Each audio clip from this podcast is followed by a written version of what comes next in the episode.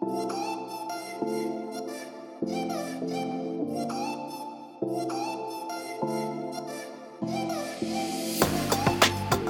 ンクスポーツあずさ設計井上重道です。よバリュー原田進です。よろしくお願いします。ろしくお願いします。さあシーズン1の、えー最後のテーマとなりました。はい。はい、えー今回のテーマでですね NCAA から学ぶアメリカの観戦文化です。はい。まあいわゆる今回はですね、うん。あのアメリカの、まあ、大学スポーツはい。学生のスポーツっていうところにフォーカスして、はい。ちょっとお話を聞いていきたいなというふうに思っています。はい。はい、すいません。めちゃくちゃ初歩的かもしれないんですけど、はいはい。NCAA って何ですか？じゃあちょっと佐藤先生にあ早速お越しいいただいて。ただいて聞いていきましょう。よろしくお願いします。お願いお願いします。えー NCAA っていうのはまあ大学体育協会でしょうか、はいはい直訳すると、はいはい。はい。要するに大学スポーツを統括している団体になりますね、うんでちなみに NCAA っておっしゃってましたけども、はい。あの A が2つダブルであるので、うん。NCAA っていう人が、まあ、どちらかと多いと思います。どっちも間違いではな間違いではないですけどね。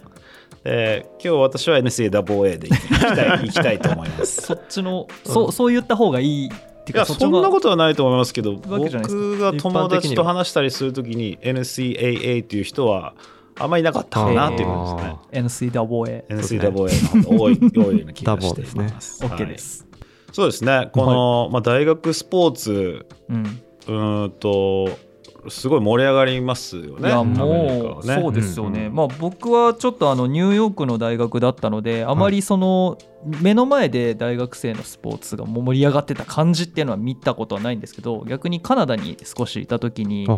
高校だったんですけどあのその高校のスポーツの盛り上がり方もちょっと異常だなっていうくらい、うん。なんか日本でもほらあのインターハイとかなるとうん。わーって盛り上がったりするじゃないですか、はでもあれってなんか一部の本当にまあその生徒たちとその周りと親御さんたちと、まあ、学校とくらいでうん。けどなんかあっちって本当にもう地域で単位で。うん。だから街ごとその日はその盛り上がるみたいな、だから高校でもあれなんだから大学ってやったらもっとやばいんだろうなみたいなのは、うんなんとなくこうあのイメージとしてはすごくあるし映画とかでもよくありますよね、はいああいうはい学生スポーツの取り上げてやる映画とか、ああいうのを見てるとやっぱなんか日本とは全然規模感というか、うんその人の巻き込み関係人口っていうんですかね、うん。がめちゃくちゃ多いなっていうイメージはうんすごく感じます。そうですね。はい。なるほど。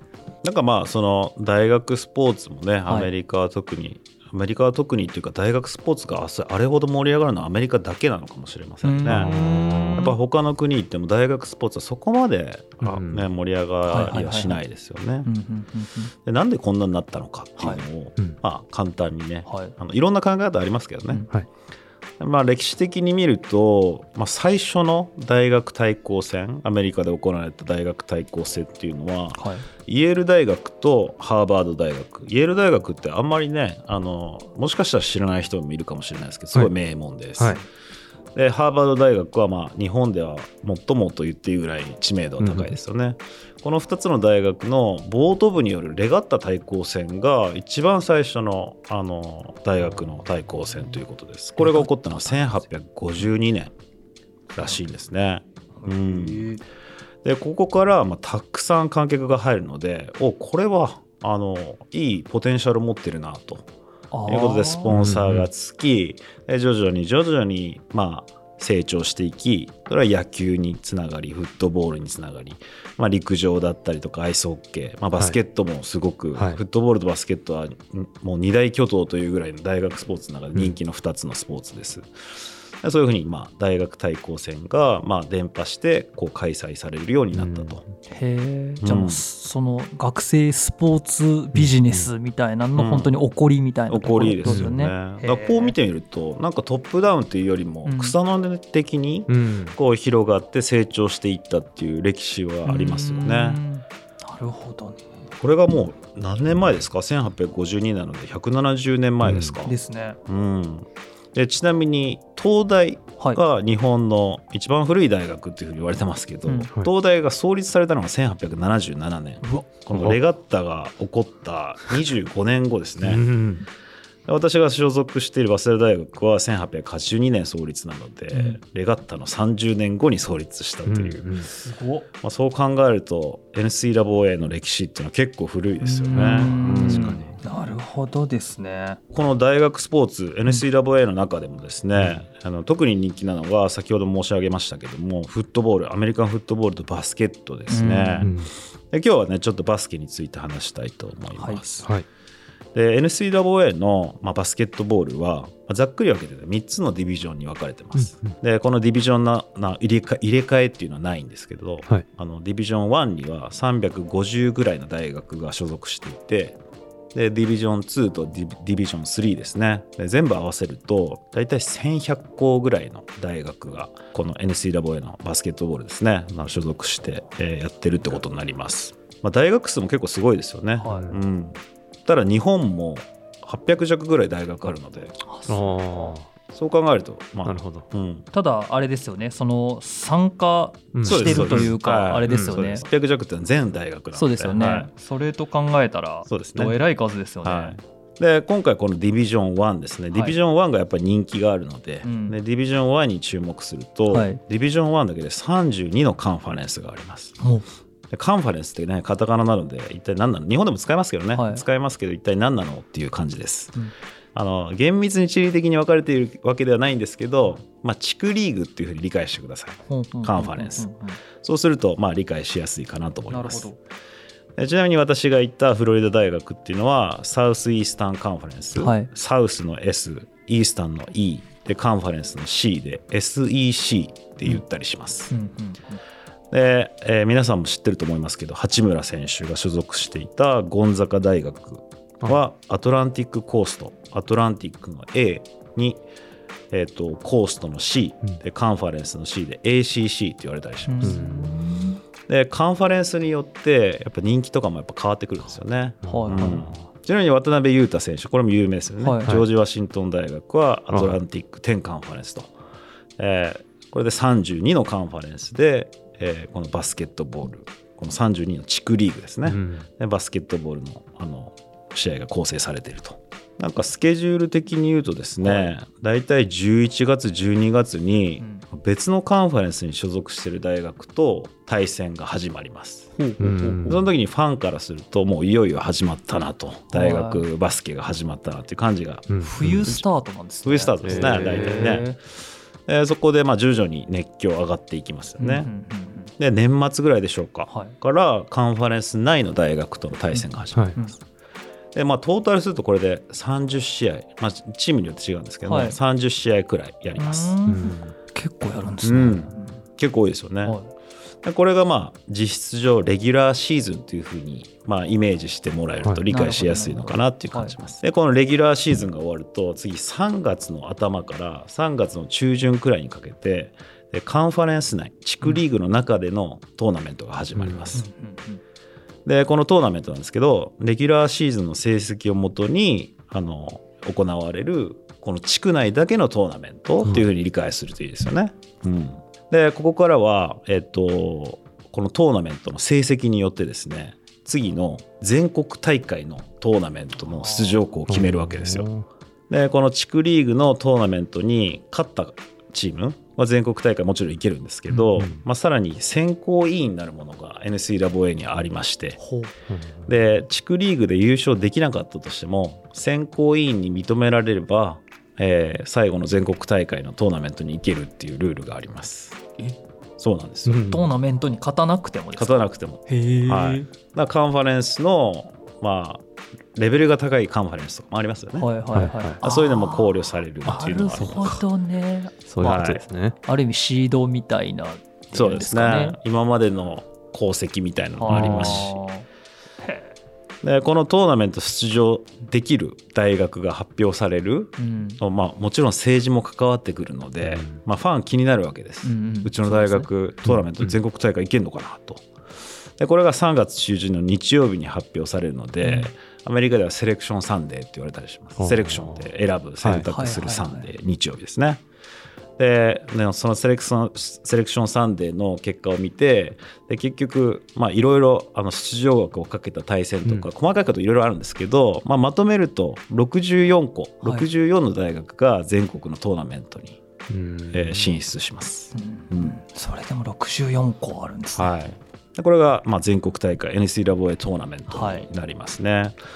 でこれが3月中旬から始まるんですよ。うんううんん、で文字通りトーナメントなんで自分の地区トーナメントで優勝して、うん。NCAA の全国トーナメントに行ったとしても、1回戦で負けたらそれで終わりなんですよね。そうですよね。トーナメントなんで。はい。だそのトーナメントなのであの大学生って面白いのがやっぱね横綱が、まあ関脇に負けるみたいなことが毎年起こるんですよ面白いことがなんでそこに食われちゃうみたいなのが毎年のように起こるので。でこういったことから、まあ、うん。3月は March Madness っていうふうに言われてます。マー。チって3月のうん。マーチに、 Madness っていうのは、まあ、要するに狂ってるみたいな感じですか。狂ってる狂ってる3月、うん。3月の狂気ー って言われたりします。へえ面白。はあ面白いですね。この大学バスケもやっぱりアメリカではすごく大きな意味を持ってると思いますね。うん。うん。でこの全国トーナメント2回勝つとあのスイート16って言われます。あの全国で16の大学に入ったってことですね。スイートって甘いっていうんですけど。ベスト16、はい。なるほど、で3回勝つとエリート8って言われます。はあ、面白い。それかそれぞれにあるんですね。ありますね。ただのエリート8ベストじゃない。まで行った。で4回勝つと、まあ、ベスト4に入るので、うん。これがファイナル4っていうところです、あもしかしたら聞いてあの、うん。このポッドキャストね聞いてる人も聞いたことあるかもしれないですね、はい。ファイナル4っていうのがまあ最後の4大学になりますよね、うん。でこのファイナル4がすごい面白いんですよね、はい。このファイナル4は NBA もしのぐ人気で、はい。ーもういろんな動きが見られます、はい。うん、で2022年今年のですねファイナル4は1800万人の視聴者がいたっていうふうに言われてますでこれはちょっと肩透かし食らうかもしれないんですけどアメリカの人口ねスーパーボールはうん。3人に2人っていう話したじゃないですか、はい。エピソード1だったかな、そうですそうですね。うん。でこのファイナル4の視聴者は単純計算するとアメリカの人口の18人19人に1人の割合でうん。ファイナル4を見てるっていう。んですなるほどね、うんそれってすごいの？ってまあ一瞬思うかもしれないですね。パッと聞きそこまでな数字な気はしますけどね、例えば自分のねうん小学校中学校高校の時って、まあ、高校とか40人とかクラスいたら、クラスに2人だけしか見てない、うん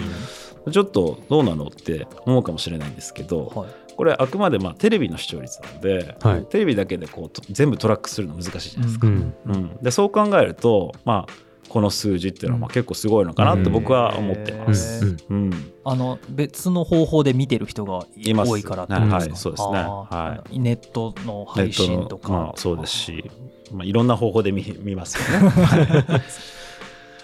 でこの実際、はい。NCAA のバスケットボールの収入のほとんどっていうのは、はい。このマーチマットレスファイナル4でうん。生み出されてます。あー。うん。へー。なるほどでエピソード1でも話しましたが、まあ、4つのあのはい収入源っていうのがありましたね。はいはいでその中でも一番大きいのが放映権料であると。うん。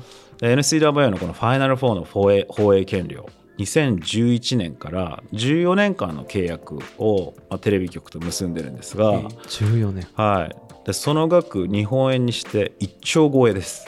はあ1兆を超える放映権を、まあ、もちろん複数年契約なので、ーはい。これ年間年間にね計算し直してもうん。やっぱりすごい額ですよね。でえっとメジャーリーグうん。これプロプロの野球ですよね、はい。プロの野球の年間放映権料と、まあ、比較しても同等くらい。もしくはもうちょっとファイナル4のファイナル4の放映権料の方が少し高いかもしれないですへねーそれぐらいの人気を持っているってことですでここまで人気あると何が起こるかっていうと自治体また都市町がこのプレミアイベントを招致したくてたまらないわけですよ。まあまあそうですようん。ね。これだけ人気あるわけですから。えーこのイベントを自分の街でね招致できると、まあ、遠路はるばるあの観光客が来ます。うん。はいはいうん。はい。でまずアリーナはおよそ6万人7万人とか入るアリーナでしょうか、はい。そこ満員になりますよね。はいでプラスで、ね、街の中でレストランでご飯を食べたとか、うん。まあ、そういった経済効果を、まあ、考えると大体例年350とか400億ぐらい街に経済効果があるみたいな感じで言われてますよね。うん、これだけちょっと大きな、まあ、バスケットボール大学バスケットボールすごく意味のあるアメリカではすごく意味のあるイベントですよね。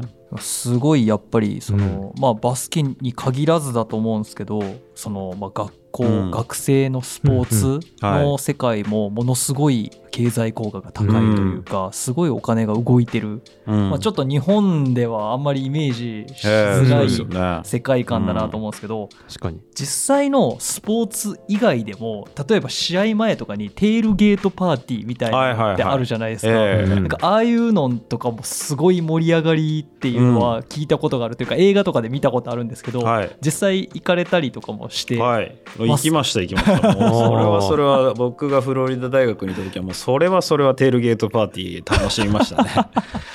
実際どんなパーティーなんですか？そのテールゲートパーティーってうん名前は聞いたことあるんですけど、はい。あの名前の語源はですね僕はい。本当に最近知ったばっかりなんですけど、あの車の後ろ側、はい。はい。そのテールゲートをこう開けて、はい。あのパーティーするっていうのが語源らしいんですよあね。ー。で、まあ、試合の前に、えっと、スタジアムの周辺にみんなで集まって、はい。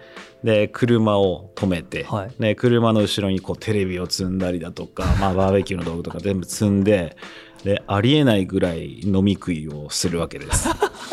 まあなんでこんなことが起こるかっていうと、まあ、大学に町にあるね、はい。えー大学にある程度限定される可能性はあるんですけど、あのまあ、土地があるのでね、えっと原田さんがいたニューヨークではテールゲートパーティーを見かけるっていうのももしかしたらね少ないかもしれないですよね。いや見たことないですね。うん少ないですよね。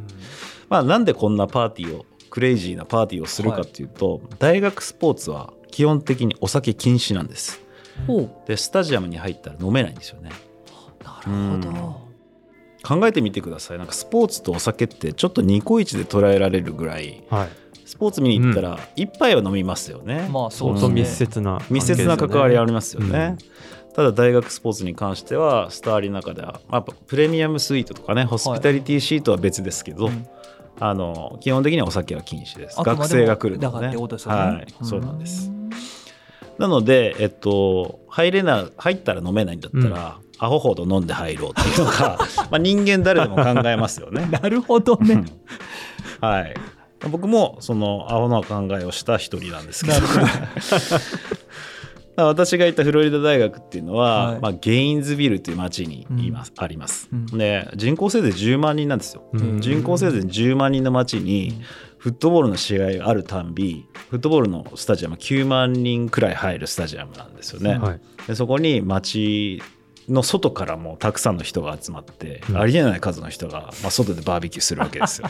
それはもう9万人弱入るスタ,、うん。スタジアムが満員になると、はい。でその人たちが試合前に外でバーベキューしたらそりゃ異様な空気にはなりますようん。そうですね。うん。これはまあフロリダだけのデータではないんですけど、はい。まあ、あるデータによるとこうテールゲートのパーティーでガンガンお酒を飲み食いすると、はいで一般的な人が1週間に摂取するお肉の量とアルコールの量をこう試合前のそのテールゲートパーティーで消費するっていうデータも出てるぐらい ものすごい、えー肉と酒をあ消費します。あで自治体とかもねあのテールゲートパーティーでその飲みすぎないようにっていう、まあ注意する あのお知らせを流すぐらいみんな浮かれますね。あ中傷じゃないんだからって感じですね。本当ですね それだけすごい規模のパーティはいはいはいはいーでしたね。うん。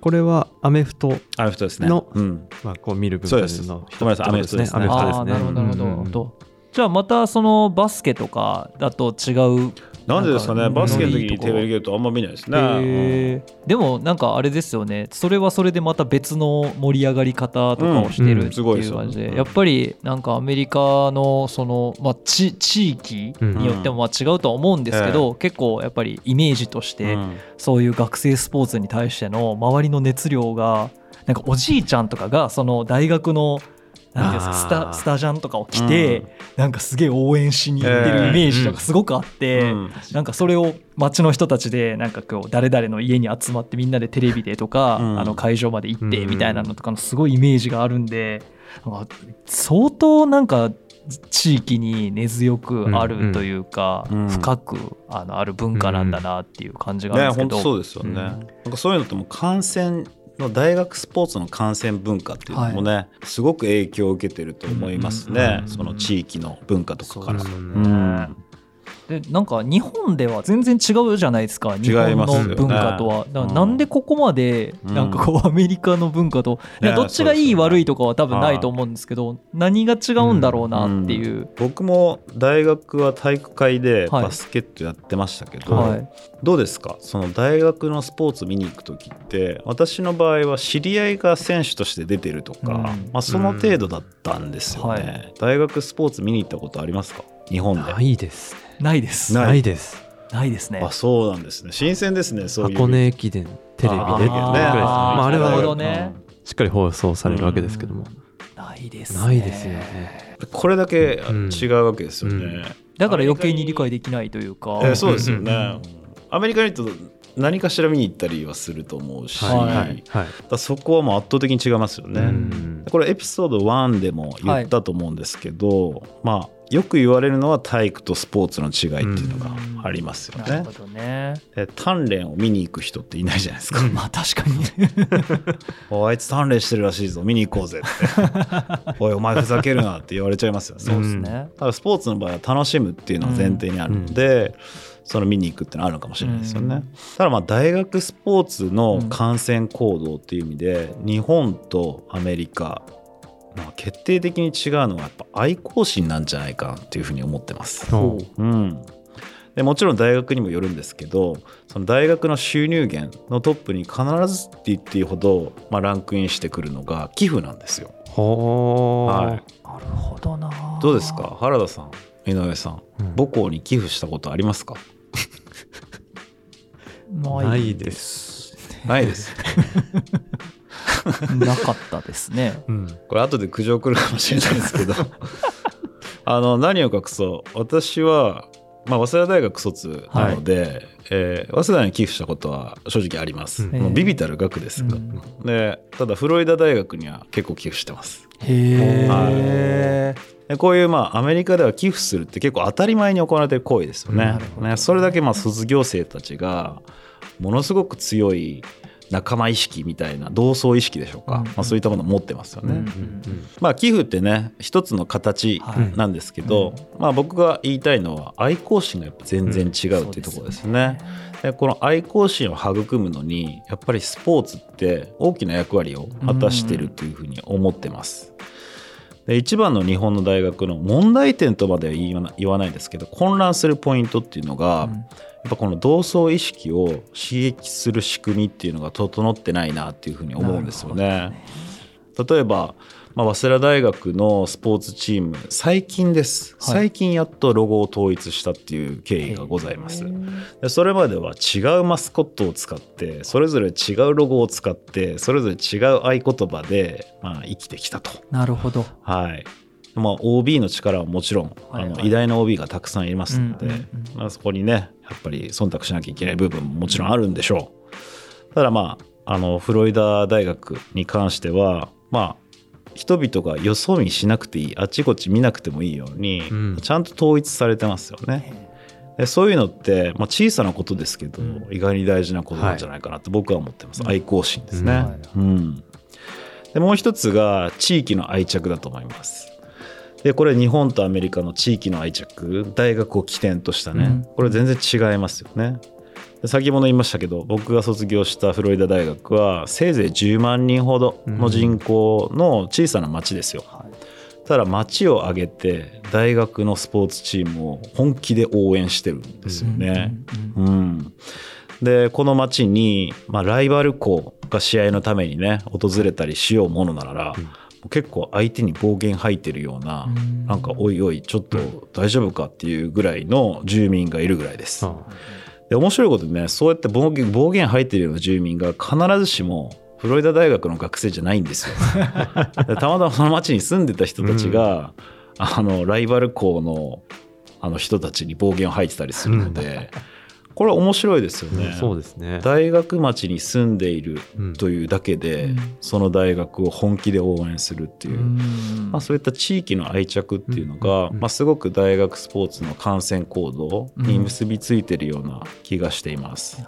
日本だとどうですか？なかなか難しいですよね。うん。別に吹田に住んでるからって寛大めっちゃ好きっていうのも違うし、うんあごめんなさいめちゃめちゃローカルでしたねいや全然わかりますわかります距離もやっぱ近い、物理的な距離も近いんですかね。うん物理的距離も近いですよねそう話が。うん自転車で10分も走れば違う大学行っちゃそうですようねとことあるじゃないですか。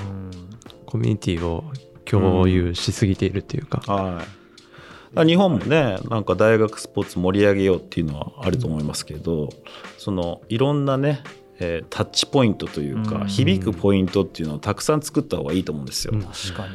えー地域の愛着というものを生かすんだったら、はい。やっぱり日本だと旧帝大って言われるような、はいはいはい。なんでしょう。旧帝大なので東大京大、うん。えー東北、うん。九州、うん。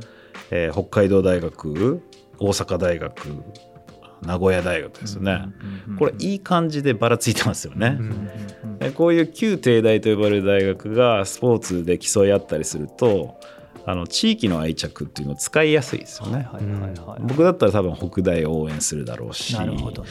原田さんの場合はちょっと難しい。京大と阪大があるんで。反対ですね。阪大を応援しましょう、は。はい。井上さんの場合は、うん。あー難しいですね。新潟なのでね。そうですね。割と首都圏に寄せられがちっていう。意識がですね。意識がね、うん。うん。いっちゃったりしますけど。物理的に見てもうん。新潟だとどこなのかな？ちょっと難しいですけど、うん。まあ僕が言いたいポイントっていうのは、い。まあ、いろんな理由があって大学スポーツを応援すると。うんで日本とあのアメリカでね全然人気が違いますけど、はいなんかその競技力とかそういうことだけではなくて、うん。やっぱり愛好心とかね地域の愛着っていうものはい。を大いに活用して、うん。えー日本の大学のスポーツも盛り上がっていったらいいなっていうのを思いますよね。はい。うん。やっぱりだから、あのーそういう感じで例えば地域の、うんなんだろう人たちからのなんかファンファンを増やすっていうんですかね。なんかそういうファンを増やすような活動みたいなことをあんまりしてないというか逆に言えばしてるとかなんですかね。アメリカの大学のクラブチームというか。うん、あのやっぱりマーケティングもしっかりしてますし、うん、なんかめっちゃ例えがしょぼくて申し訳ないんですけど例えば地域のゴミ拾いしてるとかああありますよね。なんかそういうのやってんのかなってなんかファン作りの一環みたいなので、うん。そういうところあるじゃないですか、ローカルのチームとかうん。がそういうのやったりとかしてるところ、うん。なんかそういうところまあ今の話聞いてるともうアメリカの大学スポーツの規模感でいうとそんなことしなくても勝手にもう地域の人たちが応援してる感はありますけど、うん。感はありますよね、うん。ありますけどやってますよね。よく僕もまだ今でもフォローしてるので、はいやっぱりニュースとか見ますよ。あの子供の病院が街にあったりとかはいはいはい子供の病院を訪れてみたりとかね。多分彼らから子供たちからしてみたら、その大学スポーツの選手たち、はい。まあ大学生ですよ。学生アスリートですから、でもプロと一緒ですもん。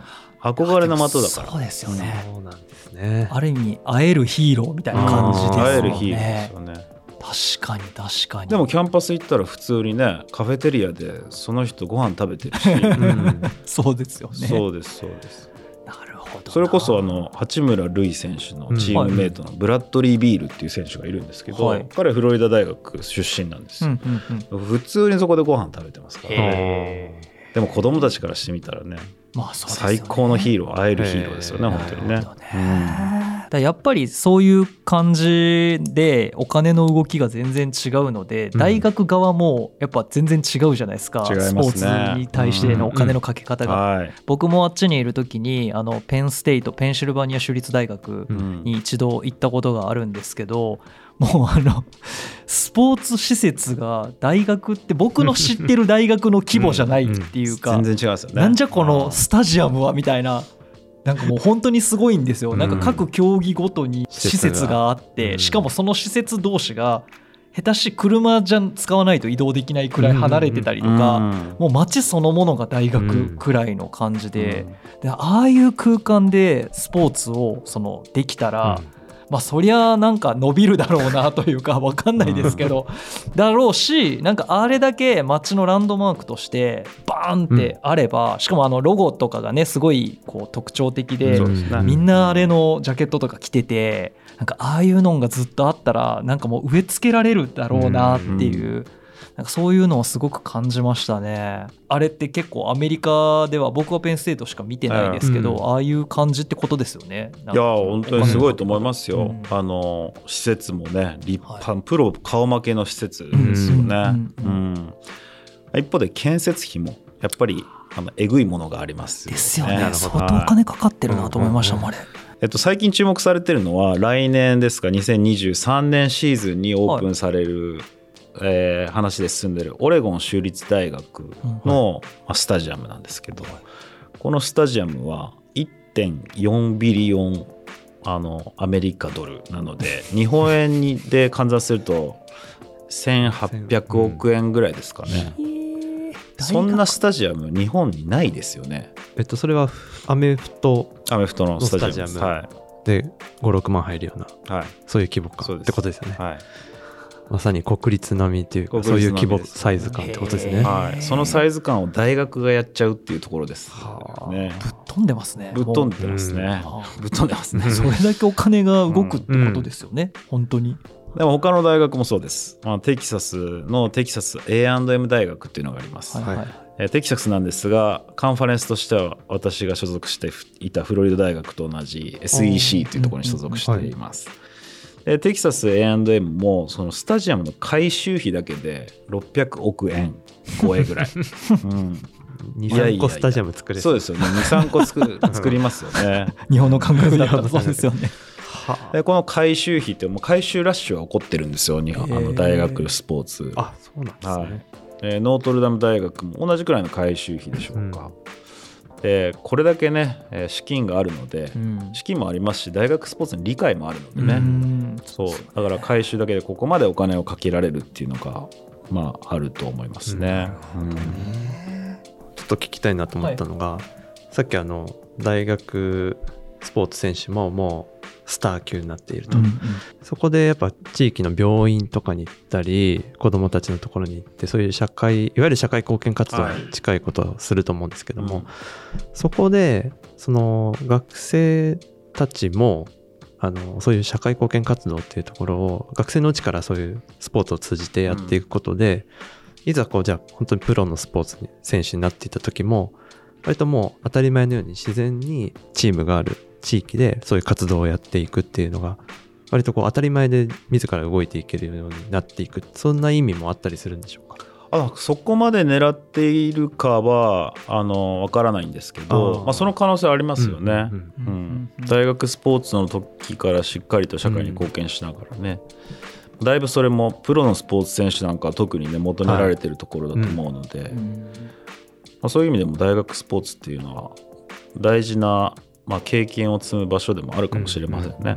うんただまあ NCAA としては大学生の学生アスリートの健全な育成ということをまあ大事にしている、そういうふうに掲げてるので、一応大人の理由もありますよ。あのお金儲けがまあ先行しているっていう批判を受けることもあります。なるほど、ただまあ掲げ掲げてることとしては、はい、あの学生アスリートの健全な育成なので、はい、まあ、そこは大事にしないといけないポイントだとは思ってます。日本もねあのユニバスっていうのできましたし、はい、国としてもね大学スポーツでこのスポーツ産業の市場規模を上げていきたいっていう思惑がもちろんあるので、その大学スポーツのパワーを使ってなんとか経済を活性化させたいっていうのは、もう僕も賛成してるんですけど、まあ、一方で、えー、学生アスリートの健全な育成というのもやっぱり考えなきゃいけないなと思います。特に僕、はい、大学で勤めてますし、はい、その教育者として活動してますので で学生アスリートがね、うん、大人の理由だけでね、はい、お金儲けの道具として使われるのは、まあ、やっぱ由々しき問題だと思うので、まあ、そうならないようにね、あのしっかりやっていってほしいなというふうに思います。なるほどですね。ちょろっとだけあの補足じゃない補足っていうか追加の話で言うと、うん。さいさっきあのロゴ統一したみたいな話あったじゃないですか。なんか結構ああいう考え方ってあの日本でまだまだ全然浸透してないなと思っていて、あの印象的なのがその卒業生であったりとか、まあ、そこの学校にゆかりのある人たちがその大学の名前書いてあるパーカーとか、はいはい。結構着てたりとかするじゃないですか、日本ってあれないじゃないですか、ないですね。自分の母校の大学のうん名前を着るってね部活やってるとかじゃない限りはうん。一般の人が着たりとかすることないじゃないですか、うん。なんかあれって何がそんななんかそのまあ逆になんであの人たちがああいうことするのかあるいは日本でなんでしないのかっていうところに、なんか慎太郎さんのまあ考え多分そんなデータとか多分ないと思うんですけど、ね、なんでだと思います？でもよく議論に上がりますよね、はいうん。私はアメリカにいる時は結構着てたタイプなんですけど、うん。日本に戻ってきてからは、まあ、早稲田のシャツ着るかいえ着ません。着ないですよね、うん。かっこいいってあんま思ってないのかな、うん。そこは結構あるかもしれないですね、うん。なんか、うん。まあ、英語やからかっこいいは多分日本人的なあれかもしれないですけど、なんだろうなんかやっぱりロゴとか、まあ、結構なんかねあの紋章みたいな複雑なあの構造してるパターン多いじゃないですか、はい。うん。あれがかっこいいと思う人もまあいるかもしれないんですけど、そういう意味では割となんかあのある程度統一化されたうん。あの書き方でみんななんかあのアメリカの場合はうん。それぞれ自分で背負ってる感じはしますけど、しますよね、だからなんだろうななんかそこの差みたいなところがやっぱ愛好心の強さみたいなところにも表れてるような気がしていていまだにだから僕よく友人で一人ニューヨーク出身のあの友達が日本に今住んでるんですけど、はい。彼と一緒にジム行くんですけどいつもパーカーがその大学時代の自分の名前があの多分チームで使ってた彼ハンドボールやってたのでハンドボールのチームのユニフォームのパーカーをいつも着てくるんですよ。だからなんかすごいいまだにそれを着れるしかも背中に思いっきり名前と自分の大学名入ってるんですよ。そうなるほど。すげえなと思って。ね。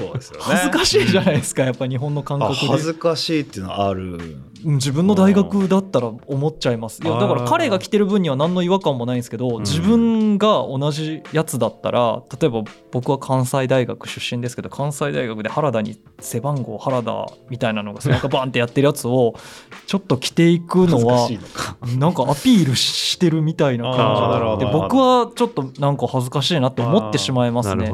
でもこれがもうん。しアメリカで行ってた大学のパーカーだったらもしかしたら着ちゃうかもしれないってちょっと思,、うん思う自分もいるんですよ。確かに。これ何なんだろうなと思って、面白いですね。そうこの辺もねなんかあの なんかブランディングとかそういう話になってくるのかなとは思うんですけど、うんすね。自分がいたことを誇りに思えるみたいなstudent pride みたいな感じですかね、うん。わかんないですけど。なんかある研究では、はい。そのフットボール大学フットボールの勝った試合と負けた試合の翌日には、やっぱそのアパレルその大学のアパレルの使用頻度着用頻度が変わるみたいな研究をどっかで読んだことある。んですよ、うん。はいはい。結構有名ですよね。栄光浴ってやつですかね。あ basking reflected glory ですね、 BIRGing ですね。あ、 BIRGing。はい。バーギング、バスキング reflected glory って言って、はい、要するに代理勝利みたいな、こう代理達成。ほうえ自分が試合に勝ったわけじゃないんですけど、はい。自分の所属している大学を代表している、はい。そのスポーツチームが試合に勝つことで、はい。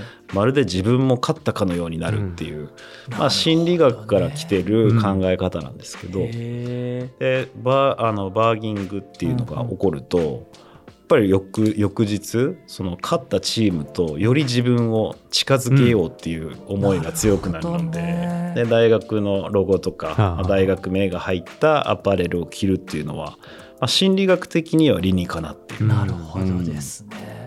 でも言われてみればやっぱりそのプロスポーツほど遠くなくてさっきの会えるヒーローじゃないですけど、うん。やっぱり近い分、うん。で地域との結びつきも強いから、うん。余計にそういう気持ちを駆り立てられるんだろうなっていうのはあるかもしれないですね。うん。なるほど。面白い。面白い。面白いですよねいやー面白いですね、うんあのアメリカの大面学スポーツ。本当に。本当ですね。逆に日本のそのね、うん学生スポーツ大学スポーツとかがこういう盛り上がり方を逆にしてほしいなっってすごくなんか今聞いてて思いましたし、いや本当に純粋に僕も思いますね。ねなんかなんかそういう感覚で応援しに行けるような感じになったらめちゃくちゃ面白いなって思いましたし、何かそこでなんか地域との結びつきだったりとか、その地域の人たちがそういうのでねなんか元気になるじゃないですけど、なんか地元のおじいちゃんおばあちゃんたちがその大学のね、チームのユニフォーム着て応援とかしに行くような雰囲気になったらじいちゃんばあちゃんも元気になるだろうし、なんかそこ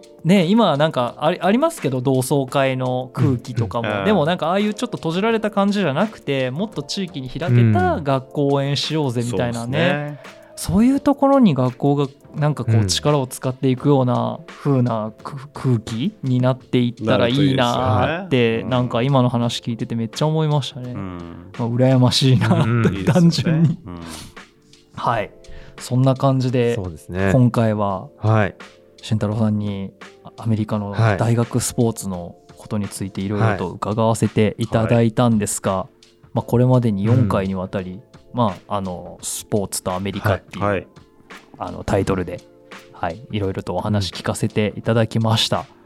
いやはい、もうなんか 濃密ですごく、えー、もうまだまだでも聞きたい。いや多分ねまだまだあるんだろうなとは思いつつも、うん。はい、どうしてもこの尺の関係でね、ね、あの残念ながらここまでなんですけれども、はいまたちょっとお願いします。はい。来てください。ぜひぜひ呼んでください。僕も勉強になりました。なんかいろんな人のいろんな感覚っていうのをね、はいあの聞けるとね、うん、スポーツって本当にいろんな楽しみ方があると思う。いや、そうなんですよ。本当にだから一つ国を変えるだけでもこれだけ違うんだから、多分これね横展開していくじゃないですけど、ね、多分アメリカ以外でイギリスだったらどうだとか中国だったらどうだとか、多分いろんな見方がまたできるだろうし、いろんなスポーツの捉えられ方が多分あるんだろうし、だからなんかそういうところのなんか視野がすごく広がった感じがして、はい、いやすごい。僕もともとそんなにスポーツがね、はいそもそも得意じゃないというかあんまり詳しくもないのでその上で、うん、あなるほどそうやって楽しんでる人たちがいるんだとか、うん、こういうふうに見たら面白いんだみたいなのが今日ちょっと発見がたくさんあったので